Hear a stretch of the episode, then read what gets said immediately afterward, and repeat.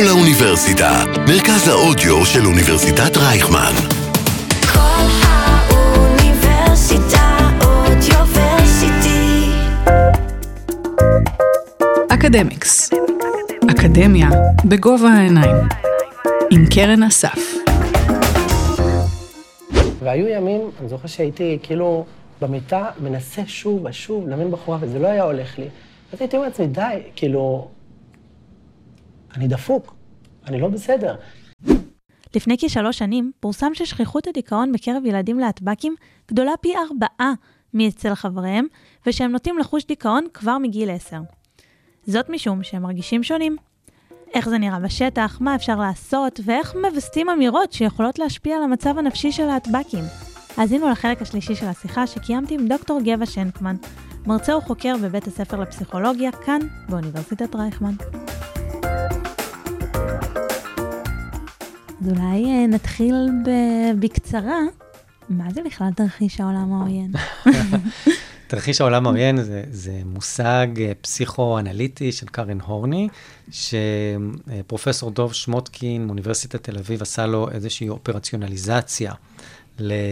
ל אמ, שאפשר לעבוד איתה, אבל באופן עקרוני מדובר בייצוגים לאיומים שהם אה, מדומיינים או אמיתיים אה, לשלמות הפיזית או הנפשית של אדם. במובן הזה, כל איום אקזיסטנציאליסטי, כל איום קיומי שיש לשלמות הפסיכולוגית של אדם, יחשב תרחיש עולם עוין. וזה יכול להיות אה, הפחד מזקנה, הפחד ממוות, הפחד שלא למצוא אה, אהבה, הפחד ממחלות, הפחד מזה שלא אה, תצליחי להקים אה, משפחה, הפחד שלא תמצאי עבודה. כאילו כל המצוקות האקזיסטנציאליסטיות ייכנסו תחת המטריה הגדולה של תרחישי עולם עוין. ואם אנחנו מדברים על הקהילה הלהטב"קית, אז זה משפיע שם במיוחד. אז באמת מה שעשינו כמה מחקרים לאורך ה...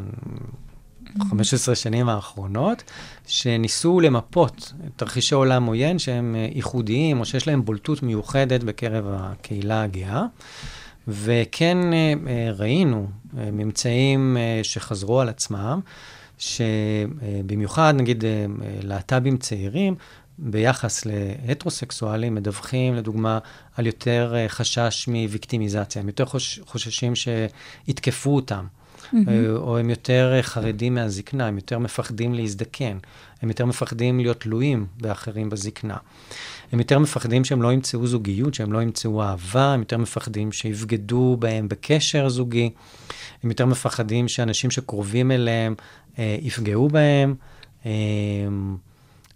הם יותר מפחדים ממחלות, הם יותר מפחדים uh, להשתגע, הם יותר מפחדים uh, uh, מדיכאון. אז אלה ממש כמה מתרחישי עולם עוין שאנחנו רואים שבאופן מובהק סטטיסטית, להט"בים מדווחים עליהם בצורה יותר חזקה מאשר הטרוסקסואלים. וזה נכון בכל המקומות, או לפחות בכל המקומות בארץ, או ש... אפשר לחשוב על קהילות מסוימות יותר סגורות בישראל, ואפשר לחשוב על תל אביב, שנשמע... אז ברוב המדגמים שלנו אנחנו מנסים לייצר דגימה שהיא תהיה הטרוגנית. זאת אומרת, לא לקחת רק מ... Mm-hmm. אני יודע מה, אזור אה, רוטשילד, אה, דיזינגוף. אנחנו כן מנסים לצאת את, ה, את הגבולות, ואנחנו עושים מאמצים כן להגיע אה, גם לפריפריה ולערים אחרות שהן לא במרכז. אנחנו לא תמיד מצליחים להגיע לדגימה מאוד גדולה. במובנים של, של הפריפריה. אנחנו כן עושים מאמצים כדי שזה יהיה כמה שיותר הטרוגני. כי קשה לאנשים לדווח? גם לפעמים כי קשה לאנשים לדווח, גם כי הרבה פעמים אנחנו צריכים אולי לעשות איזה שהם יחסי ציבור ספציפית mm-hmm. לשאלונים במקומות מסוימים. אה, כן, התשובה היא כן. ויש פערים בתחושת העוינות אה, של העולם אה, בין מקומות שהם יותר פתוחים ליותר סגורים? אני מניח שכן, אני לא יכול להגיד לך על ממצאים שלנו, כי לא בדקנו ספציפית את, ה, את המשתנה הזה, אבל אני מניח בהחלט שכן, כי ככל שהחברה יותר מקבלת ותומכת ומאפשרת חשיפה עצמית של, ה, של הנטייה המינית, כן, אה, הציפייה היא שתרחישי העולם העוין יהיו פחות בולטים. איך מתבטאת uh, תחושת, תחושת העולם העוין אצל uh, נער uh, להטבקי? אז באמת אנחנו רואים את זה בדרך השאלון, ביותר אה, חרדה שהוא לא ימצא אהבה, שהוא יותר חרד מלהידבק במחלות, הוא יותר מפחד מדיכאון. אה, אה, הוא יותר מפחד שלא יעזרו לו שהוא יזדקן או שהוא לא ימצא עבודה. אז ככה נראה תרחיש העולם העוין. ומעבר לזה, יש לנו מחקר, שני מחקרים, שמראים שהיותר תרחישי העולם העוין הספציפיים האלה מקושרים עם יותר סימפטומים דיכאוניים ועם פחות שביעות רצון מהחיים, עם יותר נוירוטיות. כלומר, ה- ה- יש השלכות uh, שליליות ליותר תרחישי עולם עוין, uh, הבולטות שלהם. איך יש לנו כחברה לעזור בדרך שבה אנחנו מדברים, אה, פועלים, מרחב, כדי לה- שהעולם יהיה פחות אה, עוין? יש, יש הרבה מה לעשות. אני חושב שזה מתחיל מגילאים צעירים, ממש משלבי הבית ספר. אה, לא לאפשר שיח שהוא פוגעני, של קללות שמתבססות על נטייה מינית. זה משהו שצריך אה, לנטר אותו ולנטרל אותו מגיל צעיר. אה, כן יצירה, הזכרתי את זה גם קודם, של מרחבים בטוחים. בבתי ספר ובתיכונים, על ידי הדבקה של אה, סטיקרים, מדבקות, לבוא ולהגיד, זה אזור בטוח, זה אזור אה, שהוא אינקלוסיב לכולם. Mm-hmm. כן לשים דגש על השפה של אה, מורים, לתת הדרכות והכשרות מיוחדות, לדוגמה של חושן, או של גופים אחרים, של איגי, למקומות שבעצם יסבירו איך לעבוד עם אנשים מהקהילה. אה, אז כן, יש לנו מה לעשות כבר מגילאים צעירים, כולל כל הנושא של התקשורת, לראות איך אנחנו מווסתים אמירות פוגעניות בתקשורת, שיש להן השלכות על, ה, על הבריאות הנפשית של מיעוטים מיניים.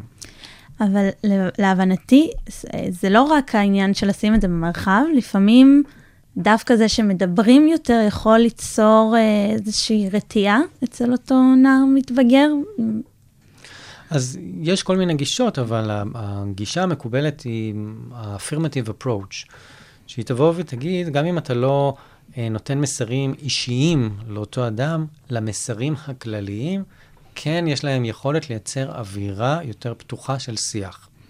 אם אתה נותן אה, מסרים כלליים שאומרים, כלל הזהויות אה, הן מקובלות בחברה, או אין זהות אחת שהיא עליונה לזהות אה, אחרת.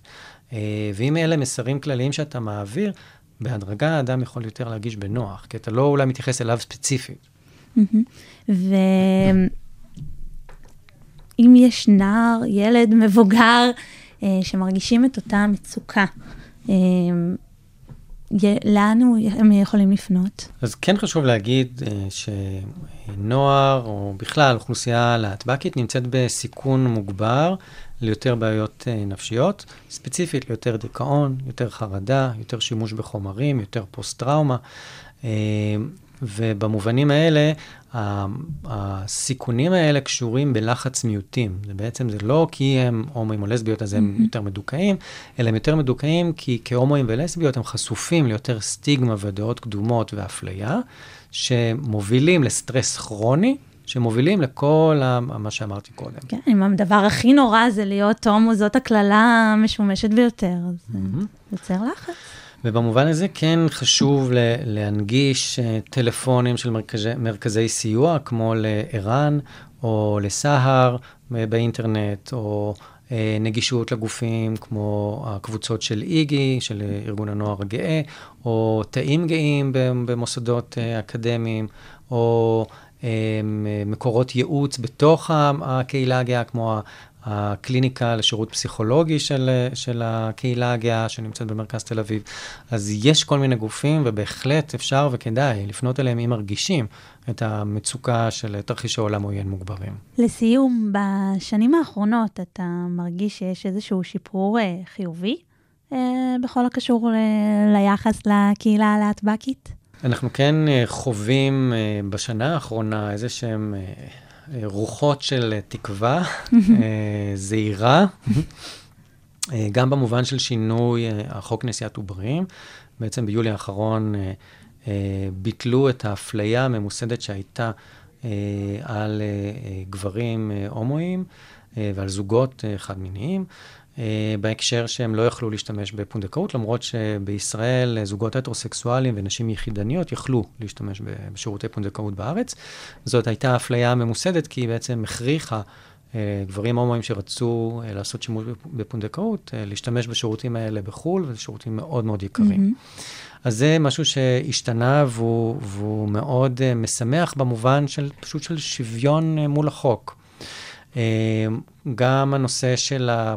Uh, uh, כל מה שנוגע לתרומות דם, ששינו Mhm. mm-hmm. בטפסים, שגם uh, uh, שינו את הטרמינולוגיה שם, שהיא תהיה פחות פוגענית ופחות מפלה כלפ, כלפי גברים הומואים.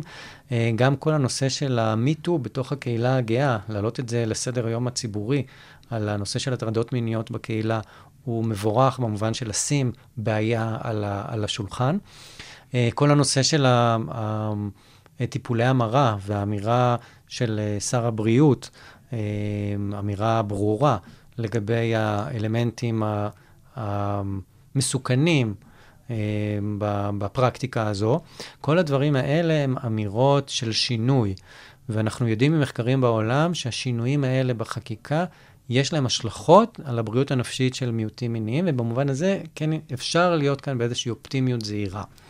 לצד הזהירות הזאת, אנחנו לא אה, מתעלמים מתרחיש העולם הע- העוין, שהם מאוד נוכחים. אם זה סביב אה, מה ששמענו על המצעד בנתיבות, או אם זה אמירות שממשיכות להישמע אה, כל הזמן נגד אה, משפחות חד-מיניות או מיעוטים מיניים, ואנחנו צריכים להמשיך ו- ובאמת לעזור למיעוטים מיניים אל מול האמירות המפלות והקשות האלה. מצעד בירושלים לפני נכון, כמה שנים. נכון. בהחלט. דוקטור גבע שנקמן, תודה רבה לך. בשמחה, שמחתי להיות כאן.